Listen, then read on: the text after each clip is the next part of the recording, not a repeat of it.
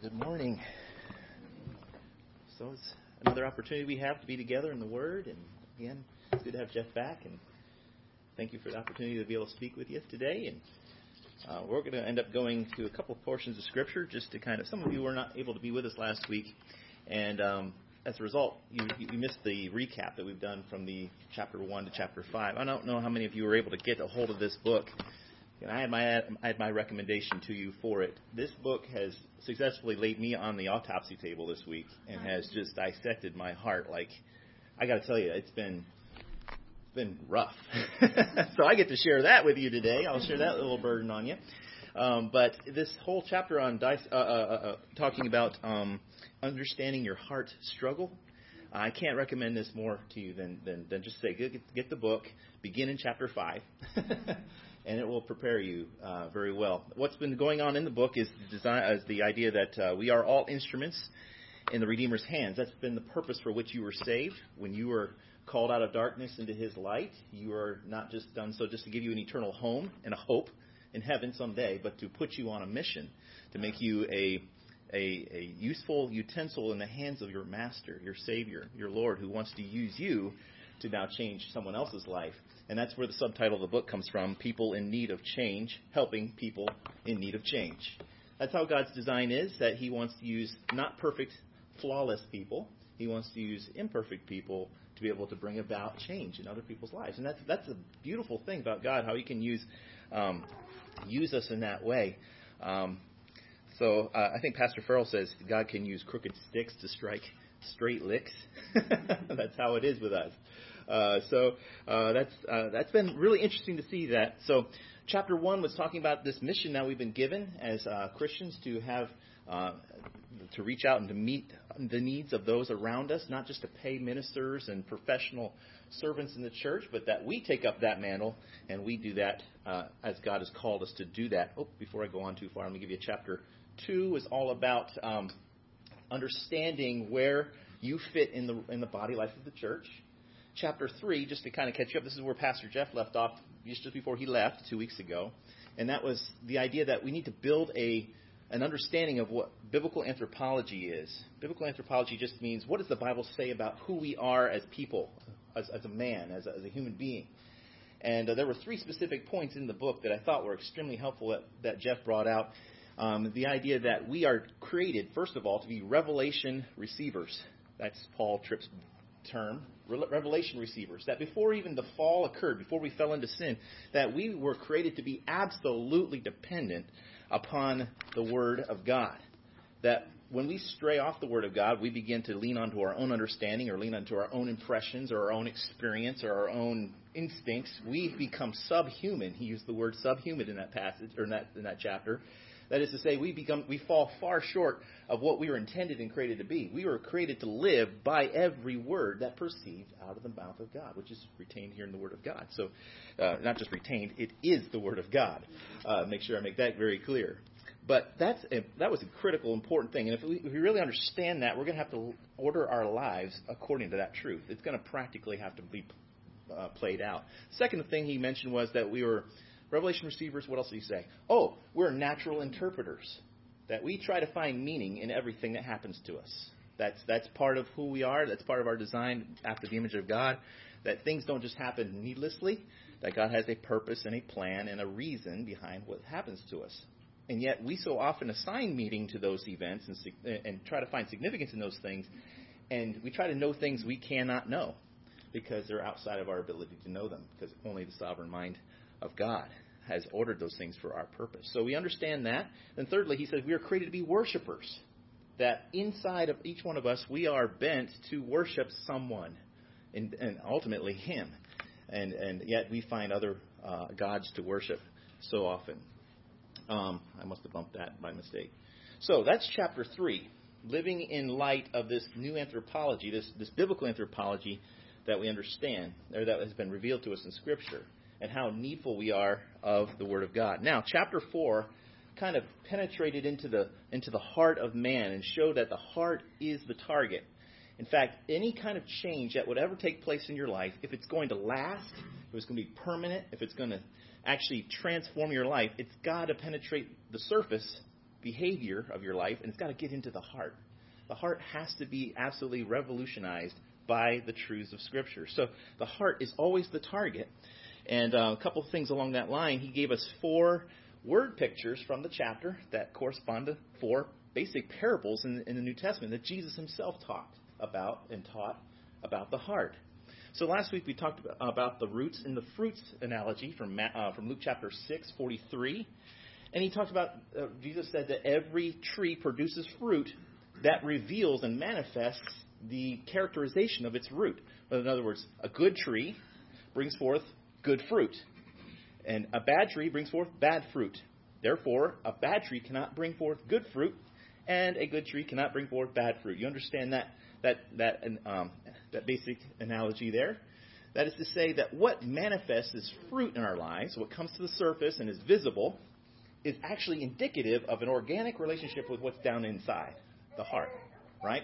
So if you think like me, if you're like me, and you think yourself to be a decent human being and a or you know an ordinary nice guy, you know you're you're you're you're pretty pretty good, easygoing, and yet you see all these fruits and you're like like me in my home, creating conflicts needlessly, and I, I behave in ways that are horrible or evil sometimes, and just dis- dishonoring of my wife and creating conflict around my children and uh, uh, throwing my my pride gets in the way and creates uh, issues in my home. Then I begin to have to reach another conclusion: Is the Bible true when it says bad fruit comes from bad trees, or uh, am I correct in thinking that I'm actually a good person?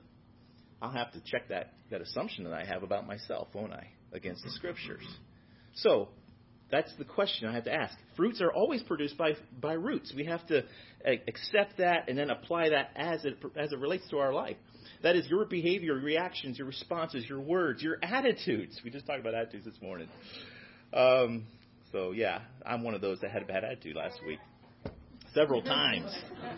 When I got left with the kids all Saturday morning, I'm like, how does my wife do this without murdering one of our children? Seriously, it's. Uh, she does a great job, and uh, thank God for her. We, we made it. We made it.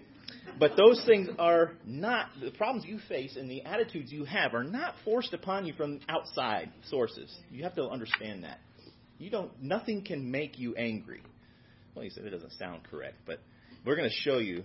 Uh, the scriptures say that it, it's what's inside the heart of man that responds to these outside situations that reveal an already desirous and lustful heart that is now reacting.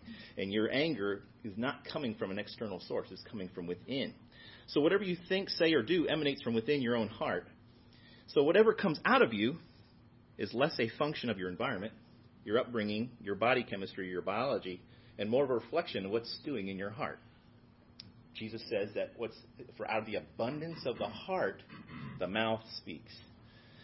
My pastor used to say it this way: "What's in the well comes up in the bucket." Whatever comes out of your mouth is a absolute stunning revelation of what's in your heart, and you can't you can't say they they drove me to it. It made this this situation made me angry. No, it's it's you're revealing yourself. In fact, uh, we, your heart will always produce visible fruits that evidence themselves in your words and your behavior, your attitudes, your actions, your values, and your responses. So this is just review. The mouth always speaks from what fills the heart. Your words will tell on you. they will reveal what's going on deep in the inner contemplations of your inner self, your heart. Your behavior, therefore, will always reveal your true beliefs. Okay? And your conduct will clarify your creed. So, as I said, what's in the well will come up in the bucket. Instead of being a man of action in my life, in my, my home, I often find myself to be just a man of reaction. I, I go about things and I, I react in the flesh. I react at circumstances that come up, and that's degrading. That's against what Christ was trying to show us is the proper way. We need to not just be reactors, but to um, give serious thought to what's going on in our hearts. Real, lasting, permanent change can't come from behavior modification practicing self discipline or rearranging the flesh, there has to be a fundamental change at the heart level. This is this uh, this truth has revolutionized our parenting. We're working on this in our home, it's very easy to correct a child's external behavior. It's very easy to just address their behavioral problems by saying, you know, hey, quiet down, shh, sit down, be careful, you know, do, you know, obey, listen to me, instant obedience, and you conform that child to become uh, the the the servant of your direct command, and you got them under control, and they'll they'll just they'll snap to your to your your, your orders, and yet miss the deeper reality of the fact that they are a spiritual being with with a heart that needs to be guided and trained and shepherded into um, a love for their Savior, and that they ought to be motivated by a desire to obey Christ from the heart, not just from external obedience point of view. So this is I found that what's true for my children is always true for myself, and uh, looking to try to make sure the heart is always central in the focus. The heart of the matter, the heart of every matter, is the matter of our hearts.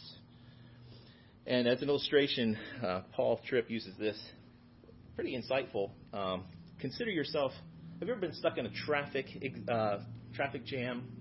And he, he tells a story about going in this, getting stuck in a traffic jam and thinking about all the different events he had made plans for and now was going to have to miss or how this was going to backlog into his day and it was just going to it was driving him nuts sitting in this traffic jam. Have you all been there? Have you ever been in a situation where you had to wait in a line and you're like person in front of you can't figure out how to insert the credit card into the machine the correct way and you're just going bananas, right? You want to go over there and snatch it out of their hand and say, "Step aside, let a professional handle this." Okay, uh, uh, it, it just drives you nuts.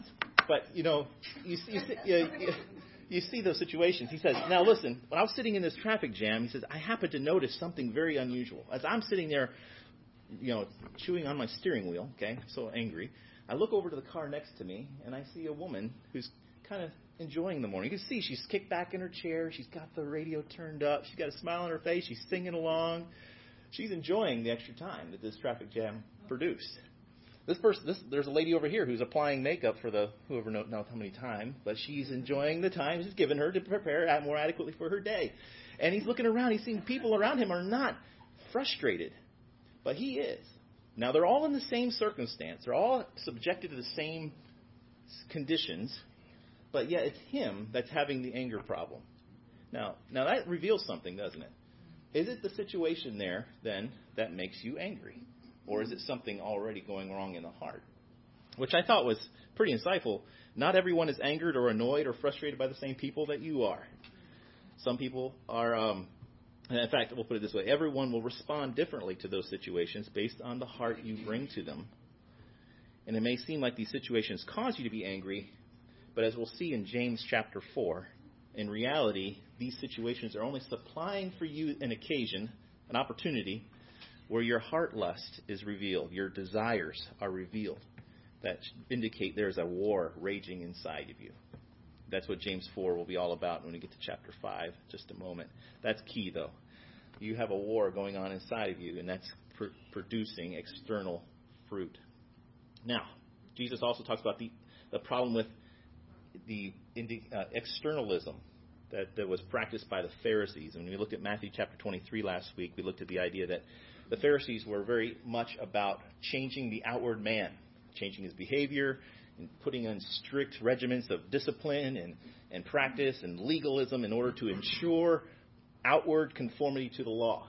And yet they were missing the inner realities of the Spirit of God that were operate, should, should be operating in the heart. And Jesus calls them out on that. He turns the heart inside out. He says, really, your heart is like a glass or like a cup that should be first cleaned inside so that the outside can be clean. And so the danger is we often default to an pr- approach called externalism. We try to just contain our anger, bite our lips, you know, bite our tongue, smile as hard as we can, and we try to manip- we try to struggle against our external nature and just try to bring external conformity without addressing the inner nature of what's going on. Externalism focuses on behavior modification regulations, manipulation, remediation, stringent remediation to affect the desired behavioral outcome. This happens all the time when someone's. Uh, I had a man who came to us who was dealing with a, a problem with pornography, and he was struggling regularly with this, and he wanted victory from it. And his approach to that problem, this is an example, his approach to that problem was to absolutely any any computer, any TV, anything digital or anything in his house that potentially could create a temptation to him, he took it out and took a baseball bat to it and crushed it, crushed it. I mean, he was really zealous about getting victory over the situation. So he was trying to remove any external temptation that he would ever have to face. And yet, over time, what, what happened is he continued to find ways to get exposure to that kind of thing. Now, what's the problem there? The problem is he's addressing an internal problem by external means, right? He's not really dealing with the heart. He's just dealing with the external things, which will change and you can't manipulate. They're outside of your control. You walk through you walk through the checkout line at Walmart. I mean, you're going to be exposed to things like that. So you must deal first with the inside of the heart. And yet, this is often our default approach: is that we think if we just change our our, our the conditions of our relationships, the changes of the circumstances of our life, we just change the outside things that that confront us, the temptations that might come at us, then then we'll be better off. And yet, Jesus is saying it's a it needs to be dealt with in the um, realm in the sphere of the heart. Externalism attempts to solve sin and conflict problems by changing the externals, structuring the environment, circumstances, relationships, and using a bunch of man made strategies that actually avoid dealing with the heart. We raise kids up. Yes, we do. I mean, because it's easier to manipulate behavior by simply telling them exactly you don't wear this, you this, you don't, you don't. It takes a lot longer to address issues of the heart. Yeah. And it's, in ministry, I see that all the time. You tell people you're saved by faith and not works. And as soon as they get saved, you tell them how to live by works. And you tell them how to, because it's a quicker result than it is to let the Spirit work in their hearts. And same thing with kids. It's easier to, it's a lot longer, a lot more time and pain, statement, effort to, to sit there and try to work through their heart than it is to just lay down the ball. Yeah. So, And sometimes that too is your own pride because you don't want them to embarrass you. You don't Yeah, want them yeah, to there's- shame upon you, so you want to get that. Make sure you understand how to behave, what to do, so that people are not judging you as a parent. Yeah. I, I fall into that self serving motives behind my parenting. Mhm. That's what that is. And we're missing the heart struggle. Walk out the door with those pants that are way too tight, more because of what others don't think about you as a parent. She's wearing those pants, than you are about coaching that heart and Right. that heart. So what do we need to do there? We need to, to pause and realize what's what, you know probe deeper into those scenarios, those opportunities, and not just try to slap a a, lu- a rule down. Sometimes rules are good for young, when they're younger. I'm sure you got to have some rules. I'm not saying rules all rules are bad, but I'm saying that rules are a means to explain the principles that should be operating and should be governing a, a young mind and young heart, and explain why why these things are beneficial to them spiritually. Parents are going to transition from a eight or nine year old and a 13, 14 year old when you start transitioning to a, a, a mindset that's really young adult now. That Yeah. That you want them to understand, you want them to, to make decisions that are their own decisions as opposed to just conforming. Right. Because I said so is not always a good reason for I'm sorry, I'm to for things. That is hard because you you're offended if they don't believe exactly like you. Instead of understanding God has given them a unique personality. I had to teach that yesterday, Mm-hmm. and you know we're to be receptive to understanding. The ideal is not that everybody becomes like me. right. and get Sure. mad at them because they don't think exactly like you. Because and that's your own pride thinking you have it all figured out. That's very true. Very true. Absolutely. So, even though we're skating through this on, off the surface, I, I hope that you'll see that even this will have manifold uh, impl- impacts in so many areas of your own personal life, your parenting, your relationships at work. But looking at things from the internal lens and not from an external one will help you see what the, the impact of Jesus is teaching us there is so phenomenal. We default to a Pharisaical mentality most of the time. So being aware of that is so critical. The fourth, uh, the third uh, imagery he uses, and I didn't get a chance to talk about this last week, and I don't know if I'm going to get a chance this week. So I'll skate through this. Holly did this in her um, small session yesterday with the ladies about idolatry.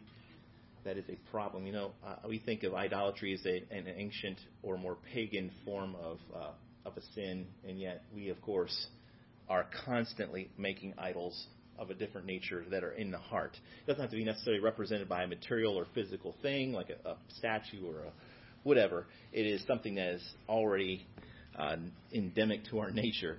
Um, in Ezekiel chapter 14, um, God commands, tells Israel, or tells Ezekiel to tell Israel, I will no longer be approached by you.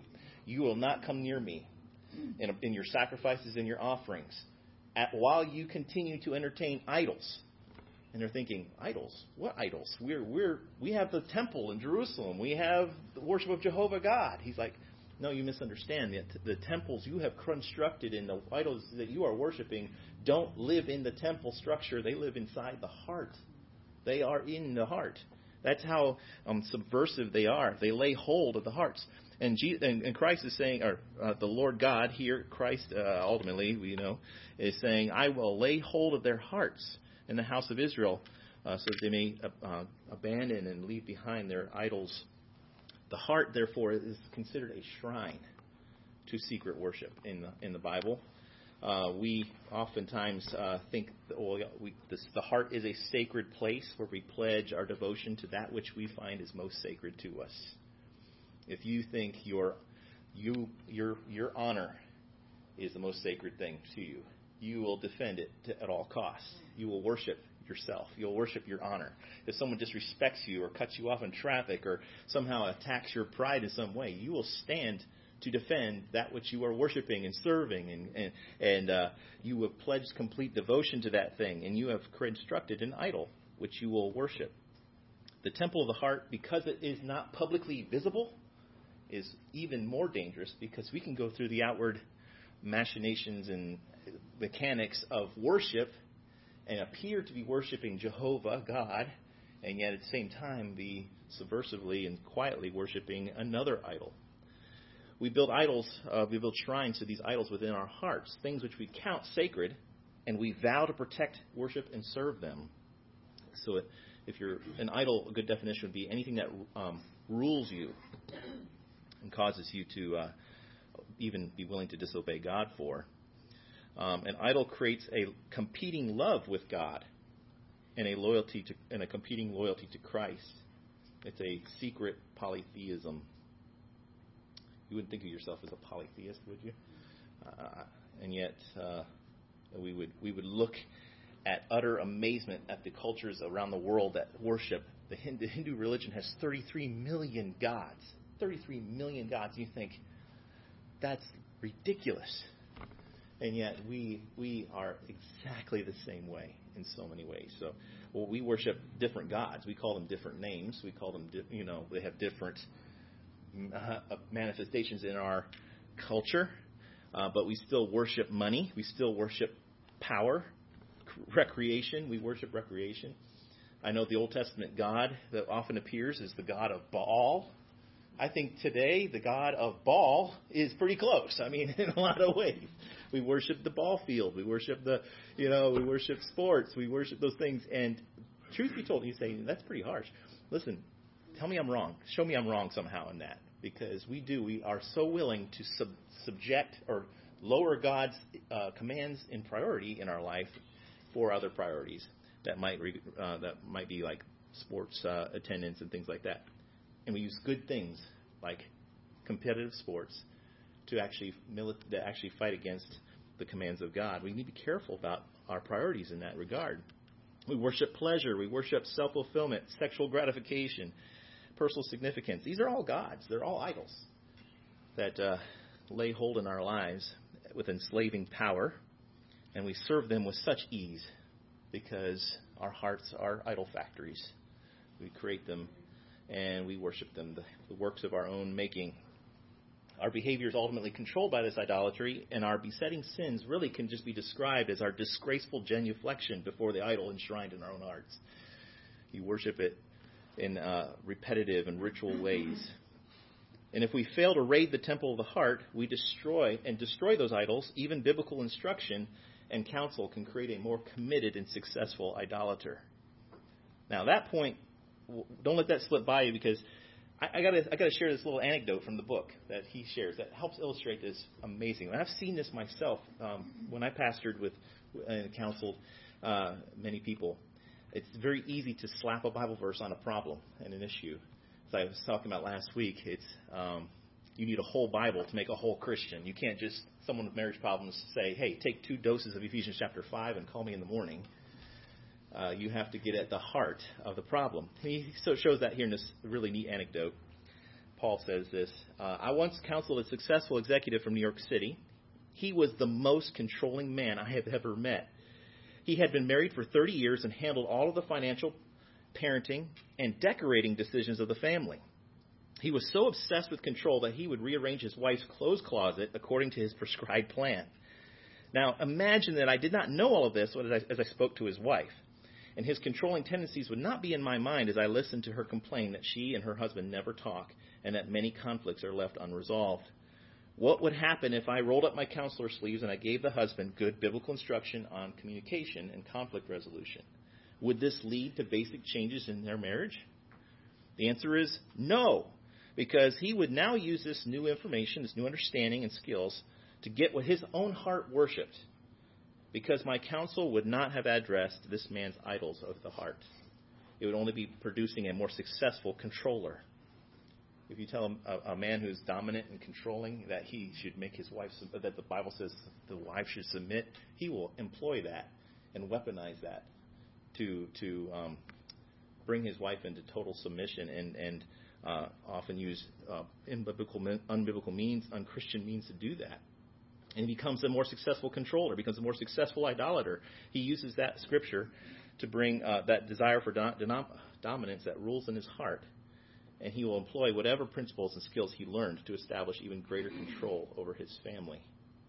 So you can see how it's important that we don't just we, we, we probe deeper into what's going on, what idols are resident in the heart that are controlling behavior and desires. Um, I'm going to skip past the treasure principle um, that's uh, another rephrasing or repackaging of the same of the same uh, teaching here. So, according to James, where does conflict come from? If we take our Bibles, go to James chapter four, verse one this morning. Let me ask you a multiple choice question this morning. I always love multiple choice. I got half a chance to get it right because uh, there's only two two options here. Does, does conflict come from something or someone else, or does it be come from within ourselves? According to James chapter 4, verse 1. Can someone who has it there read it out loud for us? And we'll consider it and give some thought. I got it. Okay. Phil? What is the source of quarrels and conflicts among you? is not the source of your pleasures that wage war in your members? Yeah, okay, yes. Yeah, you can go ahead and keep reading, maybe two or three. Read down to verse three, I think, is okay. where the. Through, through verse three? Yeah, I think okay. the sentence ends there. You lust and do not have, so you commit murder. You are envious and cannot obtain, so you fight and quarrel. You do not have because you do not ask. You ask and do not receive because you ask with wrong motives, so that you may spend it on your pleasures. That's right. Okay, so answer is comes from within yourselves. James is saying that you have a conflict raging within you. Why do certain things seem to drive us crazy? It's because you have desires. You have lust. The King James used the word lust. It's the word for desire. It means some some desire is now elevating itself in your heart that you want so badly that you begin to look at people through the grid of either you help me get what I want and we'll have peace, or you give, or you don't give me what I want and we're going to have war. That's how you look at things. That's how you look at people. And these desires begin to uh, um, create a conflict within. I'm going to just skip to the last slide I've got. I'm going to give you the final payoff here. How you like that? You don't have to sit through all of this. I wish that you could. And you need to pick up the book and read chapter 5 because it will, literally, it will absolutely x ray your heart. Lay on the autopsy table and just say, man, that's, what, that's what's going on you have a desire. Look at this bottom part. He's, he shows the progression of how desires end up producing conflict. So you have a desire. It might be a good desire, he says, like coming home from work at the end of the day, you're tired, exhausted, you're looking forward to just hanging out, sitting in the hammock, drinking a tall glass of lemonade, and kicking back and relax. That's your desire. Now, is there anything wrong with relaxation? No, not at all.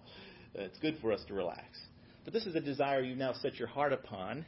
And as you approach your home and walk in the door, you you see kids swinging from chandeliers. You see the, the, the, the, house is a disaster. And your wife's frazzled and there's yelling and lots of things. This isn't, I'm sure this doesn't happen in your home. Only in, only in my home. Um, so now this desire to have a relaxing night now competes with other desires okay, I do desire to be a good dad. I desire to help my wife. I do. I understand that. But what's more important to me right now is that just get a break. Okay? So now this desire takes precedence over other desires. Okay? You're now at war within yourself. You know you should be doing one thing, and yet you just really got to have this other thing. So this desire becomes a demand. I must have quiet and peace in my house. The desire becomes a demand. And the demand then becomes an expectation. If I don't get what I expect, there's going to be a problem. There's going to be issues. I'm going to create a fuss. Okay? The expectation, therefore, now ascends the ladder into now it is my right as the man of my castle, the king of my castle. I will have the rest and the peace in my home. And you all better shape up. Okay? This is now in my mind, this is exactly where I'm at. It's, this is now my right. And as a right that is being now not abided by, I find this great disappointment in this, great dis- and now, as a result of this, as the king in my castle, I will now issue punishment upon all of the subjects of my castle. I will now punish, and I will um, bring into order everything. Now you say, is it is it wrong for a house to be ordered and peaceful and quiet? No, none of this is wrong. It is now the problem is not that it is wrong what you're asking for. The problem is now that this desire has so gripped you and so controlled you and so dominated you, you cannot think about anything else until you get what you want. And that enslaving passion desire is what's creating the conflicts. It happens in churches all the time. People who want certain things happening in the church and they are willing to create a fuss. Now, they may be good things, maybe holy and righteous things. Yet the way they are carrying it about is such a controlling and passionate pursuit that they are cr- creating great conflicts. It might be what's going on in your marriage, perhaps. Um, something that you want so badly that you're willing to run over people and punish them for not giving you what you what you desire. What is the solution? I'm gonna. I, I wish we had time. I'll give you this to go. James four gives you what eleven things. Here's how you get it right. Submit to God. The problem is you want to be king. You want to be sovereign. You want your desire, your will to be filled. And the answer is, as Jesus said, not my will, but thine be done. Thy will. You got to put your will in its proper place, your desires.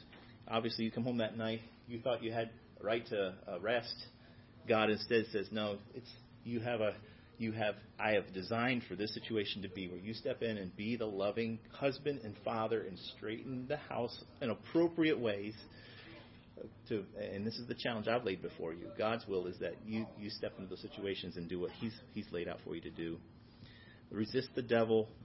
Um, that's clear. This this is just James four unfolding. There's ten commands sequentially placed that talk about how we subjugate these desires that rule in our lives. First of all, to submit to the will of God, to resist the devil's attacks upon our homes and our families, our lives, to close the distance your desires have created, to draw near unto God, and He'll draw near unto you, he says in James 4 8. Cleanse your hands, Purify your hearts. And then he says you need to take in stock of what's going on. And even goes so far to say you need to be miserable and mourn and weep. Get serious about this conflict you're creating because what you're doing is you're imposing your will upon situations and creating conflicts. And humble yourself as one who's received grace. For God resists the proud, but he gives grace to the humble. So this is really this is the meat of James chapter 4 right here. Um, this is how to solve conflicts in your heart. Pick up the book, read chapter 5. I, I dare you to read it. I dare you. It'll just flay you open, okay? It'll be good for us. It's good for you. Let's pray. Thank you, Father, for the opportunity to be in the Word. I thank you for uh, the short time we've spent. I hope that in, in the small time that we've had, the Holy Spirit will um, just emblazon this upon our hearts that we are in desperate need of grace we our desires will compete against your desires and they do so in subtle ways. Lord, help us to realize that you are in control. Your sovereign hand has given us all things uh, and orchestrated all the events of our life so that we would respond to them and have opportunities to test these truths. Lord, this week there will be a test for this truth, whether we will rise up and create conflict because of desires that we have, or whether we'll submit ourselves in resignation to the will of God. Lord, help us to find ways to practice this, and we'll give you the glory, praise, and honor for what you'll accomplish in our lives. Help us to not be just hearers of the word, but doers of it. We ask this in Christ's name. Amen.